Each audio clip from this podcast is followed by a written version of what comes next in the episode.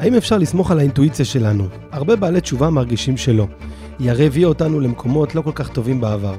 אבל כך נוצר ניתוק רגשי עמוק ממי שהיינו וממי שאנו עתה, שעלול להוביל לכך שנפספס את הנקודה האמיתית שבה רוצה אותנו הקדוש ברוך הוא. בפרק היום נפגשתי עם אורן מניקס, מטפל רגשי בשיטת התדר, לשיחה מרתקת על הפחד מהיצר הרע, על הכפתורים הרגשיים שמפעילים אותנו, הדרך שבה נלמד לשמוע את כל השם המדבר אלינו, ואיך נדע מה הצבע המיוחד שבאנו להוסיף לעולם. האזנה נעימה. הקטע הבא נכתב בקבוצה, קבוצת וואטסאפ של אה, בעלי תשובה. מאז תחילת התשובה, כחלק מההתבטלות לתורה ולחכמים, אני מרגיש שהנפש שלי פרוצה וחשופה להיחלשות על ידי רבנים או דיבורים תורניים מסוימים. זה יכול להיות בזמן הלימוד, אבל זה קורה בעיקר כשאני מול עצמי, בזמן שמהדהדים בי הדברים שספגתי, ואז אני מרגיש בדיעבד שהתרחקתי מעצמי. ניסיתי להתמודד על ידי סינון התכנים והרבנים, אך אני עדיין פוגש הרבה דיבורים שמפילים אותי ומרחיקים אותי מעצמי ומהאמת שלי. התופעה הזאת של אה, בעלי תשובה שמרגישים שהם אה, מנותקים מעצמם ומתאכזבים מהדרך שהם עברו, אה, מאפיינת הרבה בעלי תשובה. והיום בפרק אנחנו נפגוש חבר טוב שלי, אורן מניקס, שהוא מאמן רגשי בשיטת התדר, הוא מנהל מקצועי במרכז התדר להכשרת מאמנים רגשיים. שלום אורן. שלום, שלום. אז uh, הנושא של הפרק הוא, ניסינו להגדיר אותו מראש, איך בדיוק מכנים את הדבר הזה, ואנחנו הגענו למסקנה שהנושא שאנחנו רוצים לדבר עליו הוא התהליך הרגשי שעוברים בעלי תשובה. שזה משהו שכמעט לא מדברים עליו בעולם התשובה. כלומר, אני אנסה אולי לדייק את השאלה. אנחנו, בעל, בעלי תשובה, כשהם נכנסים לתוך העולם היהודי, הם, הם מרגישים כמו בלונה פארק. יש להם המון המון אה, תכנים והמון ריגושים, אה, בעיקר שכליים, תורניים, ובדרך כלל בתהליך הזה הם שוכחים את הנפש שלהם. ומי שמתעסק בתחום התשובה יודע להגיד שמדברים על משבר ה-15 שנה, שזה משבר שקורה לבעלי תשובה אחרי 15 שנה. וואלה, 15 דווקא. כן, אה, פעם שמעתי את הרב עופר גיסין והרב דן טיומקין, שהם אה, סיפרו שהם פשוט מקבלים טלפונים מבעלי תשובה עם כל מיני קשיים, וכשהם התחילו לנסות אה, להבין מה משותף לאותם בעלי תשובה, הם קלטו שזה קורה בדרך כלל אחרי 15 שנה. אז במשך 15 שנה, אולי קצת פחות, אולי קצת יותר, הבעלי תשובה באמת נזרקים לעולם חדש, לעולם מרגש, לעולם מרתק של תורה, של... של אה, השכלה, של אמונה, של תפילה, של מצוות, של חברה חדשה. ופתאום אחרי 15 שנה, ואולי קצת פחות, ויש כאלה שהרבה פחות, הטקסט שהקראתי קודם לקוח מבעל תשובה שהוא אחרי חמש שנים בסך הכל. שהוא פתאום מרגיש מנותק לגמרי ממי שהוא. ואני הבאתי אותך היום לפרק, אה, לא רק בגלל שאתה חבר טוב, אלא אתה מאמן אה, רגשי, שמבין טוב ברגשות. ואנחנו רוצים לדבר היום על השאלה הזאת, מה עושים עם הרגשות בעולם התשובה? אז קודם כל, זו שאלה מעולה. אמ, וכשאמרת 15 שנה, זה הפתיע אותי, כי יש לי הרגשה שזה הולך ומתקצר, העניין הזה. אחרי שאמרת שאותו בחור זה קרה לו אחרי חמש שנים, זה כבר הסתדר לי. אה, אני מרגיש שלי אישית זה קרה הרבה לפני 15 שנים, אני לא ב-15 שנים בתשובה, אני משהו כמו תשע שנים בתשובה, ואני מרגיש שזה כבר קרה לי. עכשיו, אני עסוק במקצוע שכדי לתפקד אני חייב להיות כל הזמן מחובר לעצמי, וגם זה סוג של אידיאל, אה, זה ערך להיות מחובר לעצמי. ואף על פי, וגם כשחזרתי בתשובה הייתי באותו מקצוע שאני נמצא עכשיו, ואף על פי כן, ת, תמיד אמרתי מבחוץ, כן, אני מחובר לעצמי, ואני אה, נורא דואג לעשות את זה בצורה מאוזנת, את התשובה, ואני לא מאבד את הראש, ובאמת לא ממש איבדתי את הראש, אבל עדיין, בלי לשים לב, מתחת לפני השטח, נוצר איזשהו ניתוק שהייתי צריך להתעורר אליו באיזשהו שלב ולתקן אותו. אמ, וזה קורה לבעלי תשובה, כן, זה קורה. קודם כל, אני חייב להגיד שהעניין של להיות מנותק מעצמי, זה לא, זה לא ייחודי לבעלי תשובה, זה ייחודי לבני אדם שחיים בחברה. כשאנחנו חיים בחברה, חלק מתהליך החברות זה לשים את הפוקוס על מה חושבים עליי, על מה מצפים ממני, על מה רוצים ממני. אמ, אצל חלק מהאנשים זה קול מאוד מאוד מוגבר, הקול הזה של מה רוצים ממני ומה מצפים ממני, ואצל חלק מהאנשים הקול הזה מאוד חלש, ודווקא הרצונות שלי והצרכים שלי והדחפים שלי, הם אלה שיותר אני שומע בעוצמה. מה שקורה כשאנחנו חוזרים בתשובה, זה אנחנו מעתיקים את המנגנון הזה, שהמטרה שלו זה להסתדר בחברה על ידי זה שאנחנו נתחשב באחרים וננהג על פי הציפיות שמצפים מאיתנו, ואנחנו מעתיקים אותו לדבר השם.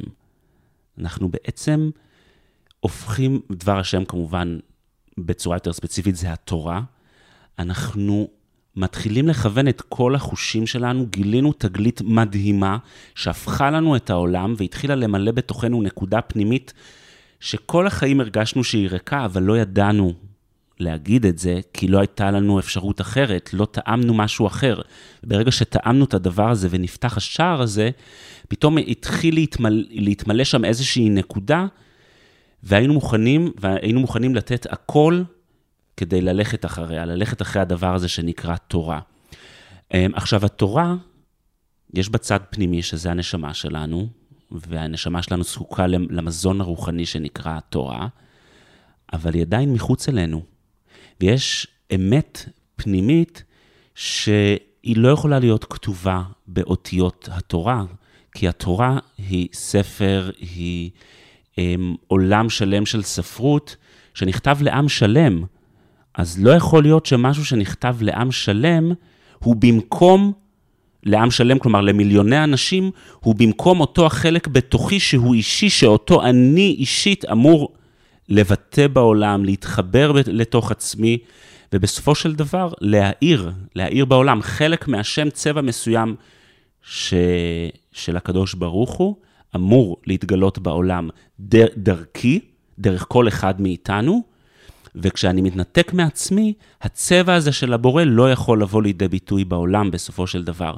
וזה בדיוק השיטה שאני מלמד. אני מלמד שיטה ועוסק בשיטה שנקראת התדר, שזו שיטה שמחלקת את האנושות ל-11 סוגי אנשים, 11 טיפוסים מולדים. ואני מדגיש את המולדים כי זה משהו בתוכנו, שאיזושהי מהות פנימית, שהיא קודמת לכל מה שהוטבע בנו. ולמהות הזאת אנחנו קוראים התדר של הבן אדם. וחלק מהעבודה שלנו והתהליך שאנחנו עושים, זה לאתר את התדר הזה באמצעות מבחן של ריחות, ולהתחיל לבדוק מהו הצבע שבאתי איתו בעולם, שזה בעצם הצבע שהנשמה שלי בחרה דרכו להאיר בעולם הזה. למה דווקא ריחות? זה לא שמעתי אף מבחן שעושים אה, עם ריח. נכון, אז זה באמת אה, שיטה שהיא חידוש עולמי. הסיבה שאנחנו עושים את זה באמצעות חוש הריח, זה כי חוש הריח זה החוש היחידי שעוקף את הרציונל.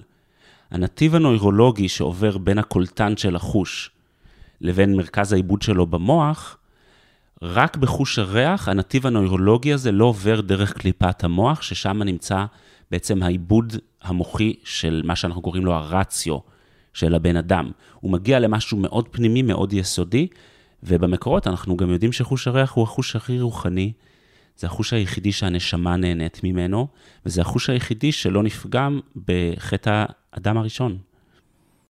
ו-11 ריחות זה קשור איכשהו לסממני הקטורת? אז uh, מי שפיתחה את השיטה הזאת, קוראים לה שוש מניקס, ובמקרה יש לנו את אותו שם משפחה כי אימא שלי.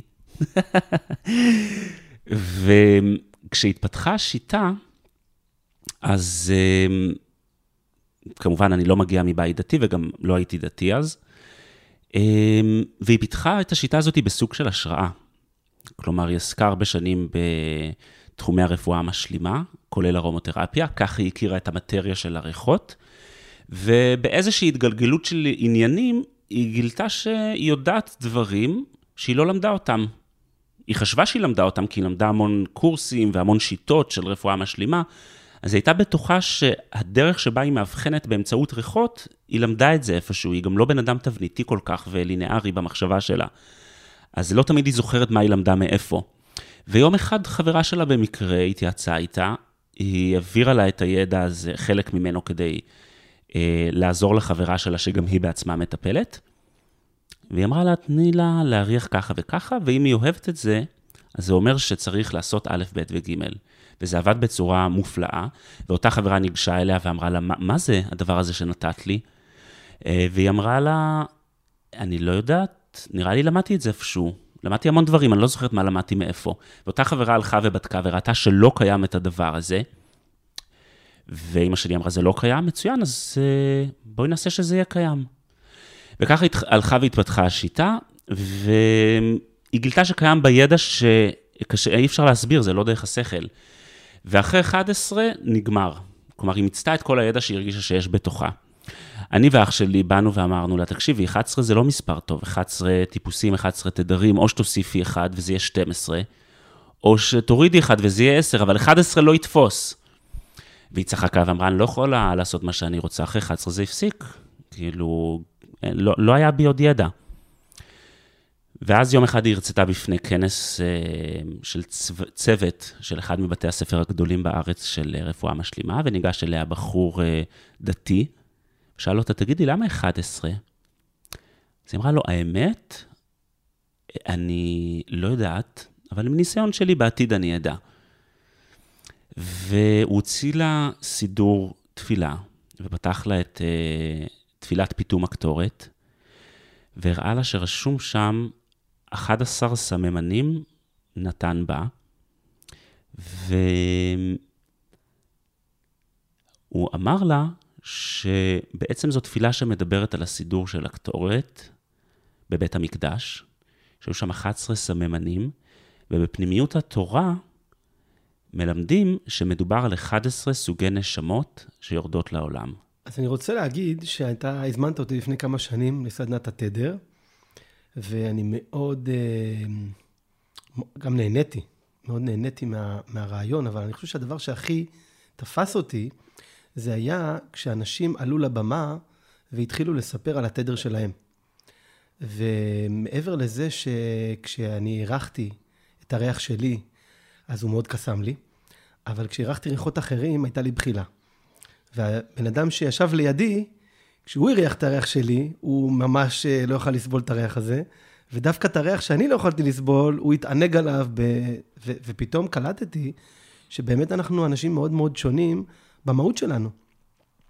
וכשאנשים התחילו לעלות לבמה, וכל uh, חברי אותו תדר פשוט סיפרו כל מיני חוויות מהחיים שלהם, שמסבירות, ואולי תכף תסביר מה זה כל התדרים, ונדבר איך זה קשור לתופעה הרגשית של בעלי תשובה, אז פתאום אתה קולט שיש אנשים שהם כל כך שונים במהות שלהם ממני.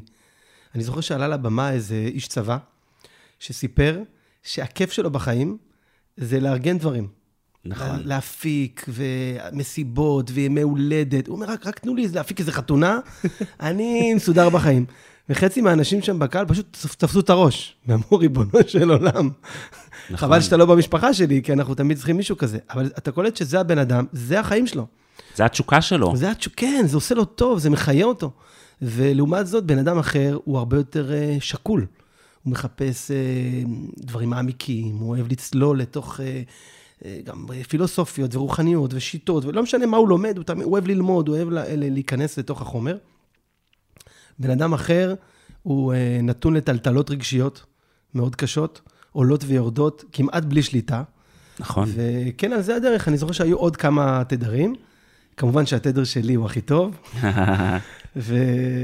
והמסקנה שלי, שלקחתי אותה, הייתה שאולי באמת אנחנו טיפוסים כל כך שונים בחיים, שאולי באמת אי אפשר לדבר על דרך אחת שהיא נכונה לכולם. ובדרך הזאת אני רוצה רגע לדייק, שהמאזינים חלילה לא יחשבו שאנחנו מדברים פה על תורה כזאת או אחרת שמתאימה. התורה היא, היא מתאימה לכולם. היא רלוונטית לכולם, היא אפילו נגיד אה, פונה לכולם ומחייבת את כולם, אבל כשאנחנו נכנסים לנושאים יותר עמוקים, מה שנקרא עבודת השם. ועבודת השם, אני רגע מכניס את השאלה של מה אני באתי לעשות פה בעולם. בפרקים קודמים, הפרק, אחד הפרקים הקודמים, נפגשתי עם אלעד בן אלול, ודיברנו על הספר שלו, אה, לא בחרתי לבוא לעולם, ושם דיברנו על איך אני מבין מה הקדוש ברוך הוא רוצה ממני. וזאת שאלה מאוד עמוקה, שאולי בכלל ראוי לשאול אותה, כי אני חושב שרוב האנשים שכחו לשאול אותה, למה באנו לעולם ומה אנחנו באים לעשות פה. ואני חושב שלא בטוח שהתשובה היא נכונה לגבי כולם. אותה תשובה. אותה תשובה, כן. זאת אומרת, כל אחד יש לו תשובה אחרת, מה באתי לעשות פה בעולם? מה, מה התפקיד שלי, מה השליחות שלי?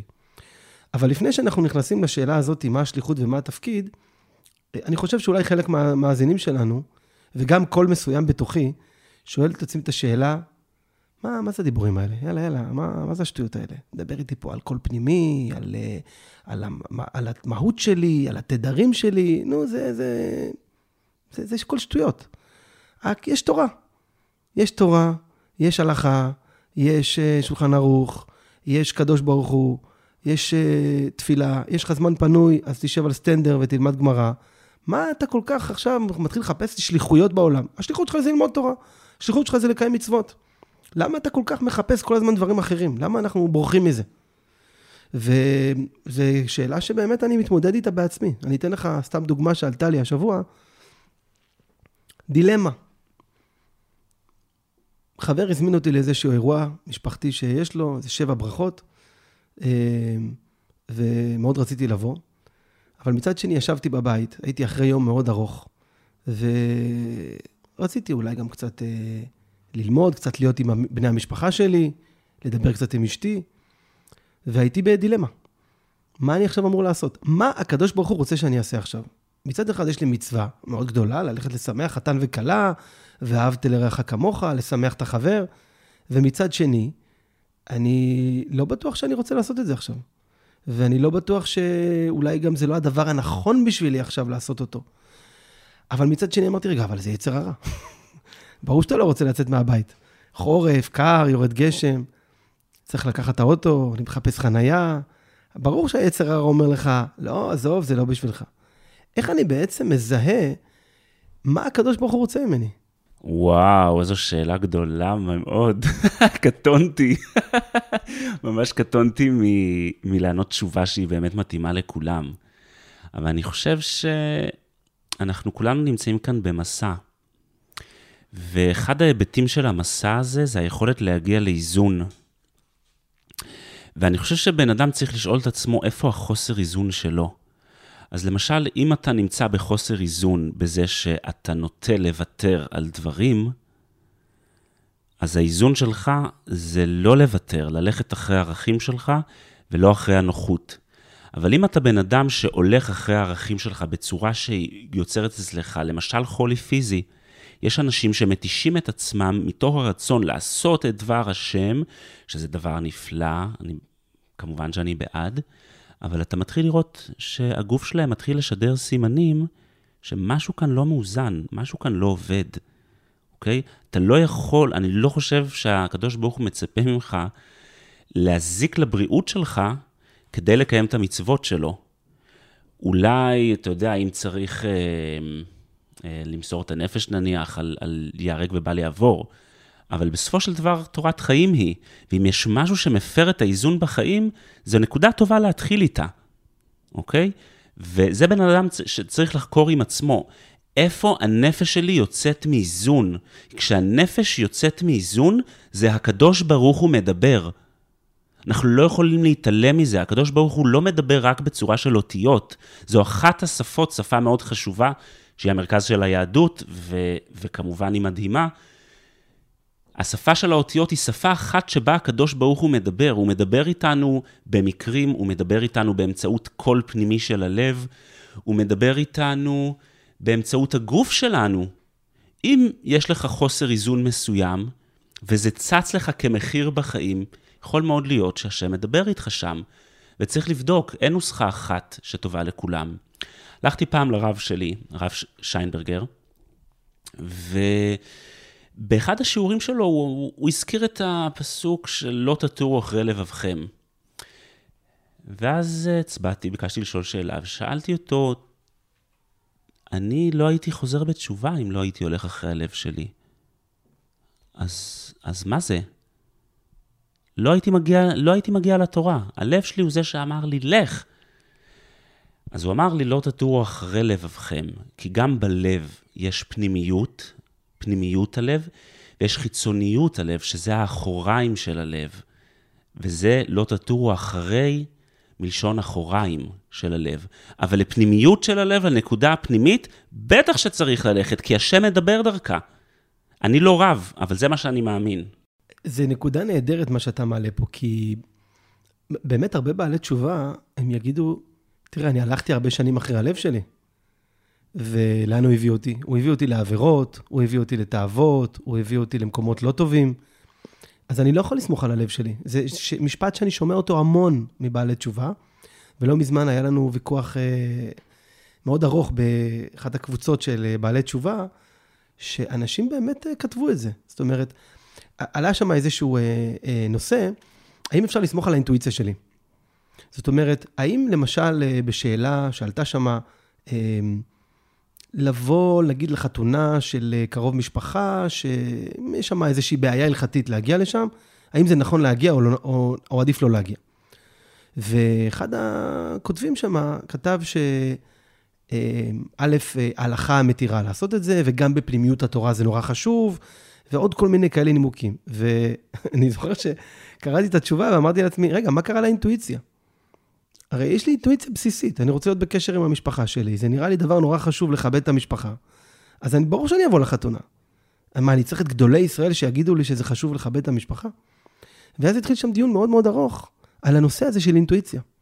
האם אני יכול לסמוך על האינטואיציה שלי כבעל תשובה? והרבה מאוד אנשים, לא כולם, אבל היו לא מעט, שאמרו, מה פתאום? אתה ממש לא יכול לסמוך על האינטואיציה שלך, כי האינטואיציה שלך היא מלאה יצרים, היא מלאה תאוות, היא מלאה בדברים לא טובים.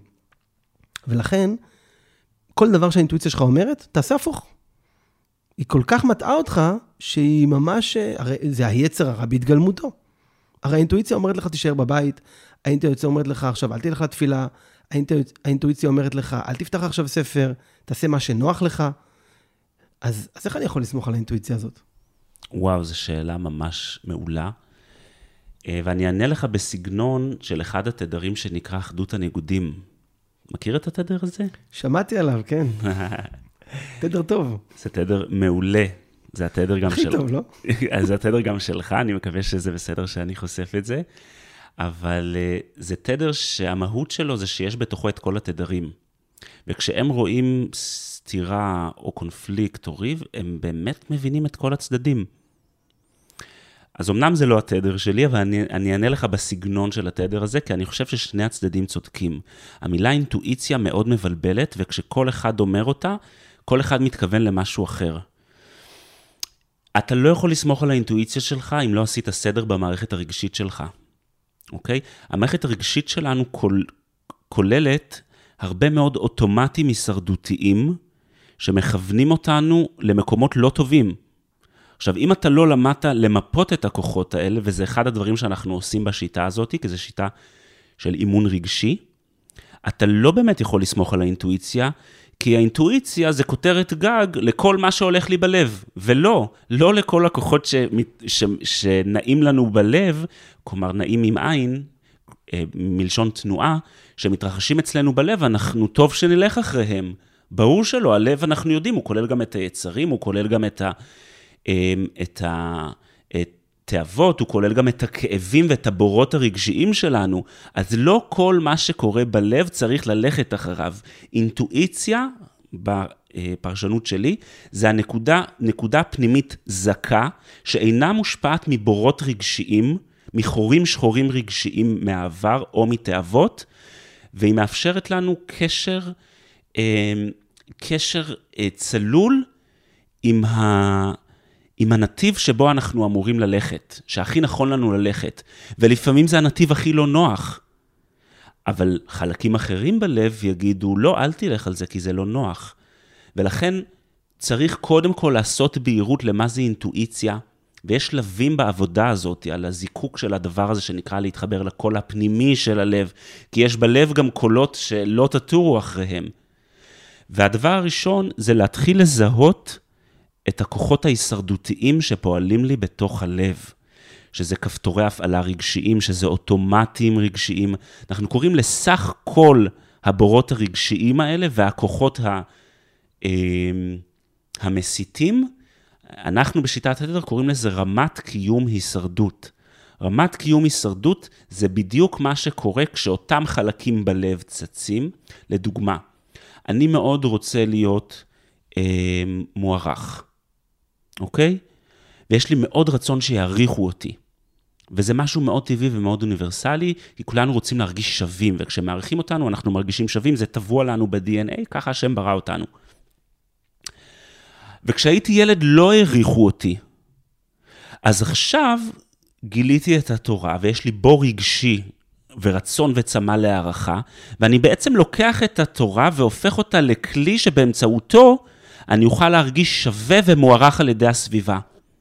שזה ממש איסור, כי נאמר במסכת אבות, אל תעשה את התורה, קרדום לחפור בה. נכון, אבל אנחנו לא עושים את זה בכוונה, אנחנו לא מודעים לזה בכלל. כי אלו כוחות סמויים, אתה מבין? זה קורה לנו בלב, אבל כשאין לנו מודעות רגשית, אז זה חוטף אותנו, ואנחנו בטוחים שאנחנו שיא הצדיקות. והאור לא מצליח להיכנס לשם. האור האלוקי לא מצליח להיכנס. זה כאילו לקחתי את התורה והפכתי אותה לשירות אותו בור רגשי. אתה מבין? ואותו הדבר עם אינטואיציות. הרבה פעמים הרצון שלי למלא איזשהו בור רגשי, או, איזושהי, אה, או איזשהו יצר, מעלה כוח חזק מתוך הלב. אם אני מתייג אותו כאינטואיציה, אז הולכתי את עצמי שולל. ואז אותם אנשים שאומרים, לא, אסור ללכת אחרי האינטואיציה, הם צודקים. אבל אם אני יודע לעשות עבודה ש, של ברור פנימי, וזה ברור פנימי רגשי, הוא לא רק שכלי, הוא רגשי, כי אם אני לא מודע לכוחות, מה זה לא מודע? אני לא מרגיש את הכוח כשהוא עולה, הוא משפיע לי על המחשבה, ואני מתעסק עם המחשבה וחושב שהיא אמת. בין 80 ל-90 אחוז מהמחשבות שלנו, הן מחשבות שהמקור שלהן זה בכלל רגש שעבר בנו. תן לי דוגמה. אה, אני יכול לתת לך דוגמה נפלאה, שהיא נפוצה, ולמשל, אני רואה מישהו, ויש לו משהו שאין לי, ואני מאוד מאוד רוצה אותו. או אפילו, אתה יודע מה, ניקח דוגמה אחרת, כי רוב האנשים לא מזדהים עם, עם קנאה, למרות שקנאה יש כמעט בכולנו. מישהו אמר לי משהו, הוא אפילו לא התכוון, אבל זה פגע בי, זה העליב אותי. עכשיו, לפי השכל זה לא אמור להעליב אותי. אם אני לא מחובר רגשית, אני אפילו לא אשים לב שזה העליב אותי. אבל פתאום יתחילו להגיע לי מחשבות עליו שהוא נראה לי בן אדם לא הכי ישר, והוא נראה לי בן אדם לא הכי טוב. ומה שאני אחשוב זה שהיה לי ניתוח קוגנטיבי אמ, אובייקטיבי על הבן אדם, ואז אני אשמור ממנו מרחק, אבל מה קרה שם? נעלבתי. משהו שהוא אמר, לא בכוונה, העליב אותי.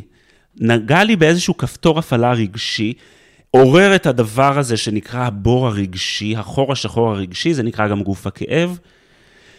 וגוף הכאב הזה התחיל לשדר לי עליו מחשבות, ואני הייתי בטוח שאני רואה אותו באופן צלול. מה שאנחנו עושים בשיטת התדר, בפן הרגשי, מעבר לזה שאנחנו מתחברים למהות, אנחנו מתחילים לפתח את המודעות הרגשית.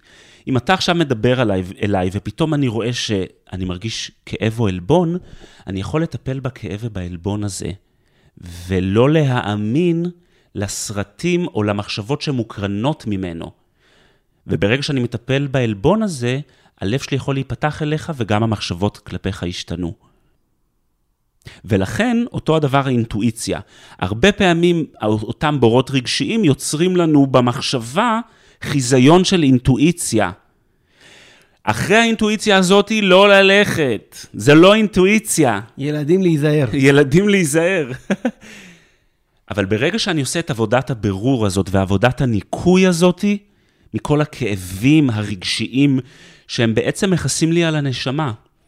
ברגע שאני עושה את זה, כן, יכולה להיות לי גישה לאינטואיציה שהיא טובה, היא בריאה, ואני אפילו הייתי אומר שהיא הם, אמ, סוג של דבר השם. אני אומר את זה מאוד מאוד בזהירות, כי אשרי אדם מפחד תמיד, ותמיד יכולה, צריכה להיות בנו האחוז המסוים הזה של יכול להיות, שעם כל הניקיון שעשיתי בלב, גם זה טעות אני בן אדם, ויש לנו עזרים, יש לנו את התורה, יש לנו אה, רבנים, יש לנו חברים, יש לנו משפחה שנותנים לנו כל הזמן מראות, וצריך להיעזר גם בזה. כן, לא, לא צריך להתאבד בהכרח על דברים ולעזוב ולזרוק את השכל. רק במידה מסוימת. אבל לא במידה מוחלטת, לא סתם הקדוש שם בנו את כל המערכות האלה, גם את הלב, גם את השכל, גם את הגוף, גם את התורה, גם עוד אנשים סביבנו שנותנים לנו מראה, הוא שם אותנו בתוך חברה. העבודה האמיתית בעיניי זה לעשות סינכרון בין כל המערכות האלה שהזכרתי עכשיו. והמינון של הסינכרון, כל בן אדם יש לו את המינון שלו, לפי התדר שלו, לפי המהות שלו, ולפי הנשמה הייחודית שלו, שאפילו התדר לא יכול לתאר. כי גם שני אנשים שיש להם את אותו התדר, ראשי ומשני, עדיין יש להם צבע ייחודי שהוא מעל ומעבר להכל. אני רוצה להקריא לך משפט קצר של הרב קוק. זה, אתה יודע, זה בשפה של הרב קוק, אז... אה, אבל הוא לא ארוך. מי שמוכשר ליראת שמיים אמיתית, לחסידות וקדושה, צריך לדעת שאי אפשר כלל להיות ככל אדם, אלא הוא מוכרח להתאמץ להחזיק במידתו המיוחדת. זה ממש מה שאנחנו מדברים. זה ממש מה שאנחנו מדברים, וכשאני שומע את הרב קוק, את מה שקראת עכשיו, אני נורא מזדהה איתו, ואני שואל את עצמי, אז מה קצה חוט? אוקיי, אני צריך להביא את עצמי ואני צריך אה, להביא את הצבע שלי וכל הדברים האלה שהם נורא טובים, אבל מה קצה חוט? וזה בדיוק מה שאנחנו מביאים בשיטת התדר. זה בדיוק הסיבה שאני מתחבר לשיטה הזאת כל כך. ויש כאלה שאולי ישמעו ויגידו, טוב, אימא שלו פיתחה את זה. אז אני רוצה להגיד לכם שהפוך, כאילו, זה שאימא שלי פיתחה את זה, דווקא גרם לי להתרחק ממנה. הייתי צריך לעבור תהליך כדי להכיר בזה שיש כאן משהו שאני מאמין בו, כי אני יחסית בן אדם ספקן. אני כן בן אדם של אמונה, אבל אני, אני מטיל ספק כמעט בהכל, כל הזמן. ואני אוהב את התכונה הזאת בי, זה מאזן אותי. ו, והסיבה היא כי כשברגע שאתה עובר את מבחן העריכות ואתה אתה מקבל שם למשהו שאתה חווית כל החיים, אבל לא ידעת לשים אותו בתבנית, אתה מקבל קצה חוט. אני למשל תדר שנקרא עוצמת הפנימיות, שזה אנשים שהמהות שלהם זה עומק ופנימיות. אני, זה אנשים ש... אנשי עוצמת הפנימיות זה אנשים שחווים את הדברים בצורה עמוקה, שלוקח להם זמן לעכל את הדברים, שמה שמעניין אותם זה דברים עמוקים. אחד הדברים שהכי קשים לי למשל זה לעשות small talk, כי אני לא מבין למה צריך את זה, ואני לא מבין, פעם חשבתי שאנשים עושים את עצמם. כשהם עושים small talk, כי לא יכולתי לחשוב שמישהו אחר חי, חי חיים, ש... בחוויית חיים שהיא אחרת ממני, חשבתי שיש איזו מוסכמה וכולם משחקים אותה. וברגע שאני מבין שהמהות שלי זה עוצמת הפנימיות, והמהות שלי זה עומק ופנימיות, אז קורים שלושה שלבים. השלב הראשון, זה שאני מתחיל במסע של לעשות שלום עם עצמי, כי לא תמיד קל להיות התדר שלי. ובדרך התדר שלי, לא רק שלי ספציפית, אלא כל בן אדם, כל תדר, יש לו את הקשיים שמגיעים איתו. התדר הוא מה שמייחד אותנו, ו- והוא ה-DNA של במה אנחנו שונים מרוב האנשים. ובגלל שהשוני שלנו הוא בדרך כלל גם מה שגורם לנו, לחברה, לנסות ליישר אותנו, אז סביב השוני הזה יש הכי הרבה כאבים. ובעקבות הכאבים האלה, הרבה פעמים יש גם הכי הרבה שנאה עצמית. אתן לך דוגמה ממני, אנשים שהם עוצמת הפנימיות, הרבה פעמים הם מאוד מכונסים בתוך עצמם, והם לא, לא קל להם לעשות את הדרך החוצה, ולדבר ולתקשר. אה, אני יודע שאתה ואני שנינו שייכים אה, לקהילת נהורה, ואני יודע שיש הרבה אנשים שאפילו אין להם מושג מה אני עושה בחיים. ואין להם שמץ של מושג, ולא, וזה לא שלא דיברנו, והם לא יודעים עליי הרבה. אמ, אולי יש לי איזה כמה חברים קרובים שאיתם ממש נפתחתי עד הסוף, וגם זה אחרי שעשיתי עם עצמי עבודה, להיות מסוגל לזה. אבל אמ, אני חושב שהרבה אנשים ישמעו את הפודקאסט הזה והם יופתעו, הם לא ידעו את מה שהם שומעים כאן. למה? כי חלק מהתדר שלי זה שיש איזשהו כוח פנימי שמושך אותי כל הזמן פנימה. כשאני פוגש למשל אנשים חדשים, לוקח לי יותר זמן להביא את הצבעים שקיימים בי ולהוציא אותם החוצה. וזה ממש לא כיף להיות נער כזה, שכולם חברים של כולם, וכולם, כל המקובלים עם המקובלים, ואני יודע שאני אינטליגנטי ויש בי הרבה, אבל אני לא מצליח לייצר את הקשר הזה. וברגע שאובחנתי, והבנתי שזה חלק מהמהות שלי, התחיל שם תהליך של עשיית שלום עם מי שאני. כי אותה מהות ש, שהיא המקור לכל הדברים שקשים לי, היא גם המקור לכל הדברים שבסופו של דבר עשיתי מהם קריירה. שזה לחקור לעומק את טבע האדם, זה לפגוש בן אדם, להיכנס ישר לפנימיות שלו ולעזור גם לו לעשות את זה, לחזור בחזרה לפנימיות. ווואלה, איזה כיף זה. ואתה יודע מה? כשעולה המחיר של התדר שלי, אני מקבל אותו הרבה יותר באהבה.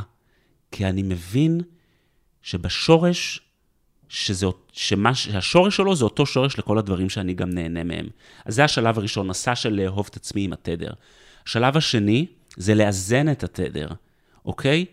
השלב הזה הוא מאוד חשוב, למה? כדי שהתדר לא תהיה חותמת ללמה אני נשאר באזור הנוחות.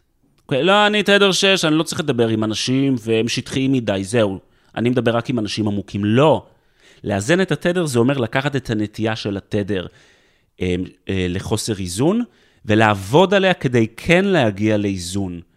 ולהגיע למצב שהתדר שלנו מועיל לנו, אבל לא מגביל אותנו. והשלב השלישי, זה השלב של להוציא את התדר לאור. להוציא את התדר לאור זה בדיוק מה שקראת עכשיו, של הרב קוק. זה בעצם להבין, הבנה עמוקה, שאת האור שלי העולם מחכה לו. וכשאני עסוק, אמ, שאני נכנע למגבלות האישיותיות שלי, מוגבל לאזור הנוחות שלי, ולא עוסק בהתפתחות פנימית ורגשית, אני בעצם חוסך את האור שלי מכל העולם. וברגע שאני כן עושה את התהליך הזה, אז אני הופך להיות פנוי להביא בדרך שהיא הכי ייחודית לי והכי מתאימה לי, את כל הטוב שיש בי. לדוגמה, מה שאני עושה זה שאני מלמד אנשים להתחבר לפנימיות שלהם. ואני עושה את זה, ברוך השם, כבר לא מעט שנים, ובמסות של אנשים, עשרות אלפי אנשים כבר חוו את השיטה הזאת גם בארץ וגם בעולם. וברגע שאני עושה את זה, אני מרגיש שאני במקום שלי. מה הסיפור של הדור שלנו? הסיפור של הדור שלנו זה שהם לא יודעים מה מתאים להם, הם לא יודעים מה לעשות, הם, הם לא מוצאים את עצמם. היה לי פעם חבר שאמר לי, הלוואי שהייתי פוגש את הרבי מלובביץ', שיגיד לי מה אני אמור לעשות. שיגיד לי פשוט איפה אני צריך להיות בחיים. יש אה, סיפור כזה בחב"ד, שפעם הייתה התוועדות אה, בפריז, עוד לפני שהרבי היה רבי, רבי מלובביץ', והייתה התוועדות כנראה עם הרבה משקה, והוא פשוט עבר אחד-אחד כל הלילה ואמר לו את שורש נשמתו. וואו. ומי שסיפר את הסיפור, אמרו לו, נו, אז מה שורש נשמתך? הוא אמר, אני נרדמתי. וכשקמתי, הוא כבר לא היה מוכן להגיד לי. אז uh, כל אחד נראה לי היה חולם היום שמישהו יגיד לו כבר מה שורש נשמתו. בעצם מה שאתה אומר זה שהתדר, אני לא יודע אם זה שורש נשמתו, אבל זה בהחלט נקודה מהותית. אני, אני זוכר את החוויה שלי הייתה, שכשראיתי את האנשים שסיפרו, אנשים באמת אמרו, אמ, הצלחת סוף סוף להגדיר, אה, כמו שאמרת קודם, את חוויית החיים שלי. כי ככה אני חווה את החיים. עכשיו ברשותך, אני רוצה רגע לקחת את הדברים לנושא שלנו, שהוא בעלי תשובה. אז מה אני יכול להפיק מזה שאני אכיר את המהות שלי, את הנקודה הפנימית שלי? מה אני, מה אני יכול לעשות עם זה? בעיניי זה כמו לשאול מה אני אפיק מלעבוד את השם. בעיניי זה ענף של עבודת השם. זה לא יש את עבודת השם ויש את החיפוש הפנימי האישי שלי, שהוא נורא אגואיסטי ובתוך עצמי. אני לא רואה את זה ככה. אנחנו, יש לנו את עבודת השם, יש לנו את התורה שחקוקה בספר התורה ובכתבי חז"ל, ויש לנו את התורה שחקוקה על הלב. והן לא סותרות אחת את השנייה, הן הרחבה. וכתוב, לכל יהודי יש אות בתורה. רק שאנחנו לא מקשרים את זה, שאנחנו צריכים להיכנס פנימה ולחפש אותה. אתה מבין? זה, זה לא מה זה ייתן לי. זו שאלה שאני חושב שאם אני מבין שזה חלק מעבודת השם בתור בעל תשובה, לא יכולה לעלות בתוכי של מה זה ייתן לי. כמו שהשם רוצה שאני אעשה מצוות, הוא רוצה שאני אחפש אותו בתוכי, אבל אני לא יכול לחפש אותו כשהחדר מלא בלאגן. אז למה היהדות לא מתייחסת לנושא הרגשי הזה כמעט? הרי אתה יכול להעביר חיים שלמים בתור עובד השם, ובכלל לא להיות מודע לחלקים באישיות שלך. אני לא בטוח שהיא לא מתעסקת. אני חושב שהחסידות מתעסקת, אני חושב שאם תראה את חובות הלבבות, היא מתעסקת, אבל אני חושב שיש הרבה פחד מלהיכנס פנימה למימד האישי. כי ברגע שאתה נכנס למימד האישי, יכולה להיות סכנה שבה אתה מאבד את הצפון, אוקיי? אתה פתאום מגלה בתוכך דברים שיכולים אה, אם אתה עושה את זה בצורה לא נכונה ולא מבוררת, יכולים להסיט אותך. זה קצת כמו שפעם נורא היו מפחדים להתעסק בפנימיות התורה, כי ארבעה נכנסו לפרדס. אז מה? אז, אז לזרוק את הפנימיות? אז לזרוק את זה כי ארבעה נכנסו לפרדס ורק אחד יצא? אז נכון, צריך מצד אחד להבין שהמטרה שלנו כאן היא לא להאדיר את האגו שלנו, ולשים את עצמי כלי היאור ואני הסיטיני, ש, שבאמת, אם עושים את זה בצורה לא מבוררת, וכל עולם ההתפתחות, בוא נאמר, אה, בעולם, הרבה פעמים שוגה בזה. אתה טוב, אתה גדול, תדע שאתה זה. זה קורה בעולם, ואני חושב שמזה אנשים מאוד חוששים. אבל לא צריך לעצור שם. אפשר לקחת את הגרעין אמת של החיפוש הפנימי, ואני לא חושב שאפשר, אני חושב שאנחנו חייבים, אנחנו דור שאין לנו ברירה. אין לנו ברירה. זה לא משנה כמה אנחנו נפחד, בסופו של דבר, אם לא נעשה את זה, אנחנו נסבול, והסבל יות... קרוב לוודאי ירחיק אותנו מהתורה הרבה יותר מהחיפוש הזה. אני חושב שאולי יש עוד נקודה, והיא קשורה באמת לתקופה המיוחדת שאנחנו נמצאים בה, אמ, לא רק מבחינת ההתפתחות האישית והאינדיבידואליזם שעולה בעולם, אלא בסופו של דבר, אנחנו לפעמים שוכחים את זה, אבל אנחנו נמצאים בתקופה מאוד מיוחדת בהיסטוריה, שאנחנו חזרנו לארץ ישראל. והרמב"ם שואל שאלה מעניינת, למה אין נבואה בחוץ לארץ? חוץ ממעט נביאים, אבל בגדול, אין נבואה בחוץ לארץ. והרמב"ם אומר שכשאדם עסוק בהישרדות, הוא לא יכול לעסוק בדברים כמו נבואה. כי הנבואה היא, אם נגיד את אה, פירמידת הצרכים של מאסלו, הנבואה היא בשפיץ של הפירמידה. וכשאתה עסוק ברבדים הנמוכים של הישרדות, של ביטחון, של אה, חשש תמידי כל הזמן, הנה אנחנו רואים עכשיו את יהודי אוקראינה, שהם, אה, כן, לא שבישראל חסר לנו, אבל שהם באמת מרגישים שהם אפילו לא בבית שלהם. אנחנו לפחות יודעים שגם כשיש מלחמות, אז אנחנו נטועים פה, זה המקום שלנו. ופתאום אנשים באמת מרגישים את התלישות הזאת, באמת קשה לעבוד עכשיו את, את, את הקדוש ברוך הוא, כשאתה בבבל, או כשאתה תחת שלטון רומאי, או כל אה, מדינה אחרת. אבל הנה, אנחנו חוזרים לארץ ישראל, משהו, הרי תמיד אומרים להרגיש בבית, כי זה לא להיות בבית, זה להרגיש בבית, כי משהו, כשאתה בבית, משהו נפתח בעולם הרגשי שלך, ומאפשר לך באמת להתחבר לדברים שאולי עד עכשיו היו לא זמינים. כי פשוט לא הייתה אפשרות כזאת מבחינת העולם הרגש שלך להתחבר אליהם. נכון, נכון מאוד. אמ, ובאמת יכול להיות שזה תהליך אחד.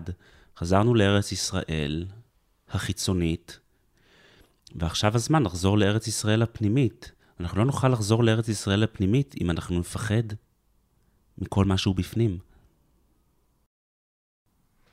אז בואו בוא ננסה להיות קצת יותר פרקטיים. אני יודע שהרבה מהמאזינים שלנו עכשיו בטח שואלים, אוקיי, אז מה עושים? וזו שאלה שמאפיינת תדרים מסוימים, אז המאזינים האלה, אתם כבר יודעים לאיזה תדר אתם שייכים. אבל אה, גם לטובת המאזינים שאולי עוד לא שאלו את השאלה ורוצים לדעת, כי הם שייכים לתדר אחר, אז ננסה אה, באמת לגעת בנקודות קצת יותר מעשיות. אז, אז דיברנו על לחפש את, ה, את המהות שלי ולעבוד איתה. איזה טיפים אתה יכול לתת לנו? להתמודד עם החור הרגשי הזה שדיברת עליו, עם המצב ההישרדותי ואיך יוצאים ממנו. אוקיי, okay. אז הדבר הראשון שצריך לעשות, זה לבדוק איזה כוחות מסיתים אותנו. והכוח שמסית אותנו, כמו שאמרנו, זה הבורות הרגשיים, ויש מספר בורות רגשיים, אה, וזה אישי אצל כל אחד. אז אני אמנה את הבורות הרגשיים האלה, ובזמן שהמאזינים מאזינים, הם ינסו להקשיב עם הלב, לראות איזה בור יותר מהדהד בתוכם, אוקיי? אז שלושת הכפתורים המרכזיים נקראים לא אהוב. זה הכפתור הראשון, חוויה שלא אוהבים אותי, לא משנה איפה אני הולך, אני מרגיש בסוף לא, לא אהוב. לא שווה. זאת אומרת שאני מרגיש כל הזמן שאני צריך להוכיח את עצמי. כל הזמן שאני צריך להוכיח שאני שווה. לא מוערך. כל הזמן אני מחפש אישורים של הסביבה על זה שאני טוב ועל זה שאני בסדר. הכוחות האלה מתחפשים, הם מתחפשים לרצונות, הם מתחפשים לאינטואיציות. למשל, יש לי אינטואיציה שזה מה שאני צריך לעשות, אבל בפועל אני חושב שאם אני אעשה את זה, יאהבו אותי. אז אני קורא לזה אינטואיציה. אתה מבין? למרות שזה לא מה שאני אמור לעשות. אז אלה הכפתורים המרכזיים, ויש עוד כפתורי משנה, שגם הם כפתורים אה, מאוד אה, נפוצים. זה כפתור לא בסדר. נראה לי כפתור לא בסדר זה הכפתור הרשמי של בעלי התשובה, ושל דתיים בכלל. אז כפתור לא בסדר, כפתור לא רואים אותי. כפתור לא רואים אותי זה הכפתור שאומר ש... לא רואים אותי, לא שומעים אותי, לא מתייחסים אליי, מתייחסים אליי לא בצדק, מפלים אותי, תמיד אותי שמים אחרון. חוויית קיום קשה. הכפתור הבא זה כפתור לא רצוי. זה כפתור שהבור הרגשי שם זה חוויה שהנוכחות שלי היא מעמסה, ואנשים לא יכולים לשאת אותה. והכפתור הרביעי זה כפתור לא מספיק. יש משהו בי שהוא לא מספיק, אני לא מספיק חכם, אני לא מספיק צדיק, אני לא מספיק אה, אה, יפה, אני לא מספיק חברתי, אני לא מספיק החלטי, אני לא מספיק ממוקד. כל אלה זה בורות רגשיים שיש דרך לטפל בהם. השלב הראשון זה לזהות אותם בעצמי ולראות איפה הם מפעילים אותי. ברגע שאני רואה איפה הם מפעילים אותי, אני מתחיל לעשות סדר בבלגן הזה. ונפתחת לי גישה לטפל בהם. הטיפול בהם נקרא אימון רגשי. זה המשמעות של צמד המילים אימון רגשי. להתחיל לטפל בבורות כדי שלא הם ינהלו אותנו, וכשהם לא ינהלו אותנו, ייווצר לנו איזשהי שקט שיאפשר לקול של פנימיות הלב להופיע. אז אחרי שזיהינו את הכפתורים האלה, מה אנחנו יכולים לעשות איתם? אז מה שאנחנו עושים אחרי שאנחנו מזהים, זה תהליך. מה שאני אומר עכשיו זה כמו ראשי פרקים. אי אפשר לעבור אותו רק מלשמוע את, ה... את הפרק הזה. כי זה פשוט ייכנס לשכל לעוד איזה מגירה. זה לא ייצר שינוי ברמת הרגש. אבל ברמה הכללית, מה שאנחנו עושים זה שאנחנו הולכים לכאב שמתחת לאותו כפתור, ואנחנו משחררים אותו על ידי זה שאנחנו מסכימים להרגיש אותו, מבלי להיסחף ולהאמין למחשבות שמשודרות ממנו. על ידי זה שאנחנו מסכימים להרגיש אותו שוב, הפעם ממקום יותר בטוח ובוחר, האנרגיה הרגשית הכלואה הזאת משתחררת, ואז הכפתור והבור הזה נעשים פחות רגישים, ואנחנו הופכים להיות יותר חופשיים. וזה תהליך שלוקח זמן, זה תהליך מרתק, וזה תהליך כיפי. הסיבה, הסיבה שאנשים קצת אולי נרתעים מהתהליך הזה, זה כי יש להם מה שאנחנו קוראים לו חיבור מקולקל בין כאב לסבל. הם אומרים, רגע, מה אני צריך עכשיו לפגוש כאב? ובעצם מה שהם מתכוונים להגיד זה מה אני צריך לסבול עכשיו? ולא, לא צריך לסבול, יש הבדל בין כאב לסבל. סבל זה כאב שאני מתנגד אליו.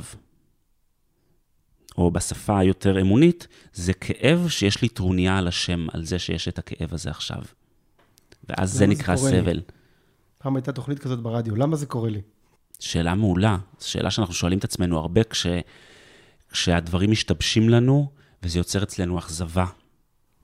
לא מגיע לי. לא מגיע לי. כן, בדיוק, לא מגיע לי. למ, למה? כאילו, מה אתה אשם? אתה סדיסט? כאילו, מה? מה, אתה אמור להיות טוב. וזו שיחה נורא חזקה, הרבה אנשים מדחיקים אותה, כי היא סותרת להם את האמונה שיש להם בראש. ולא, היא צריכה לקבל ביטוי.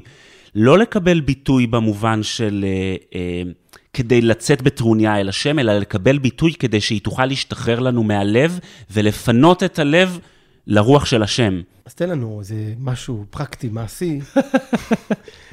זה לא היה פרקטי עד עכשיו. זה היה מאוד פרקטי, אבל אני, אולי איזה תרגיל, או אפילו איזה דוגמה שאתה יכול לתת לנו של סיפור של מישהו שגילה בעצמו איזה כפתור, ומה הוא עשה איתו. אמ, עלה לי סיפור דווקא אחר, אינטואיטיבית, ממה שאתה, הוא קצת אחר ממה שאתה שאלת, ואני חושב שהוא יהיה מאוד uh, משמעותי. Uh, הגיעה לנו תלמידה שלמדה לאבחן בשיטה הזאת, והיא אבחנה את אבא שלה. אנחנו מהר מאוד, uh, בשלב של ההכשרה, יוצאים לאבחן את כל דבר שזז סביבנו. היא אבחנה את אבא שלה, והוא יצא תדר שנקרא מהות הנתינה. שזה תדר שזה אנשים שהמהות שלהם, כשמם כן הם, זה להיות בנתינה מרגע שהם ילדים. אימא מרוקאית, ישר אני מקבל את התואר הזה. אה, כן, הקריקטורה של אימא מרוקאית זה ממש הקריקטורה, זה התדר חמש שלו במיטבו.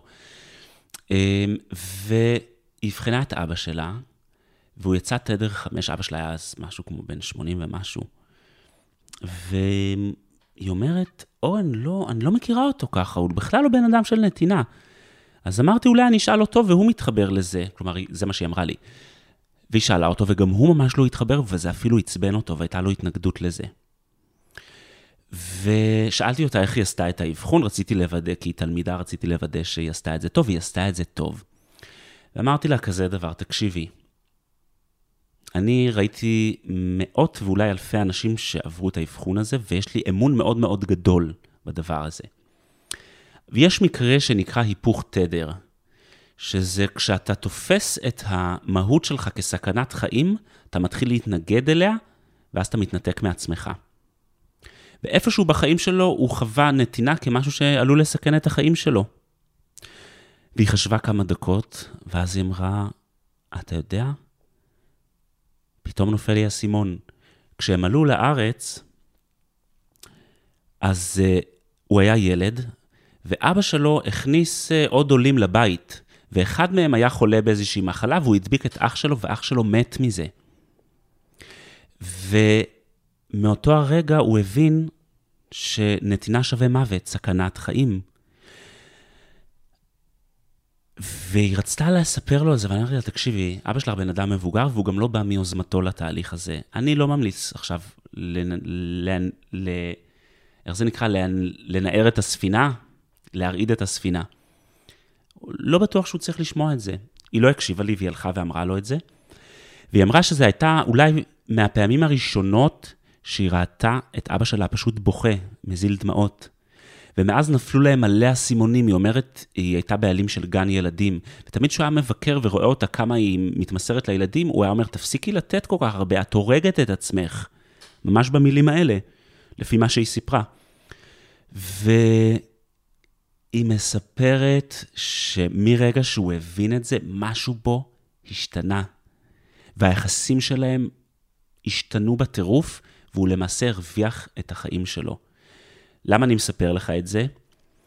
כי אנחנו יכולים לחיות את החיים שלנו ליד המהות שלנו, ליד מי שאנחנו, ובכלל לא לדעת ולא לשים לב לזה. ואם יש מסר אחד שהייתי רוצה שנצא איתו, זה שהמסע שלנו, גם בעבודת השם, זה למצוא את הצבע שלנו. את הצבע הזה השם בחר בקפידה עבור הנשמה שלנו. זה החובה שלנו להיכנס פנימה, למצוא אותו, לעשות איתו שלום, לאזן אותו ולהוציא אותו לאור. אורן מניקס, מאמן רגשי בשיטת התדר וחבר טוב. תודה רבה לך על השיחה הנפלאה הזאת. אם נהניתם מהפרק, אתם מוזמנים להצטרף אלינו לפרקים נוספים של הפודקאסט מחפשים תשובה מבית נהורה, מרכז ללימודי יהדות, קהילה, ישיבה, בית מדרש ומדרשה לנשים במרכז רמת גן. אתם מוזמנים גם להצטרף לערוץ היוטיוב שלנו ולשמוע עוד שיעורים נפלאים מבית נהורה, ואנחנו מקווים שהפרק הזה עזר לכם אה, למצוא את החיבור שלכם לעולם הרגשי, שהוא נקודה מאוד מאוד חשובה בעולם התשובה, בכלל בחיים, אבל בוודאי שאצל בעלי תשובה שכבר עשו איזה צעד וכבר מחפשים את הנקודה הפנימית שלהם, וחבל מאוד שלפעמים אנחנו נתקעים במקומות, אה, בבורות הרגשיים שתיארת. אז uh, תודה רבה, אורן. תודה רבה. ואנחנו ניפגש בשמחות. אם נהניתם מהפרק, אתם מוזמנים להאזין לפרקים נוספים בפודקאסט שלנו, מחפשים תשובה. חפשו אותנו באפליקציית ההסכתים שלכם, או באתר של נאורה. נשתמע.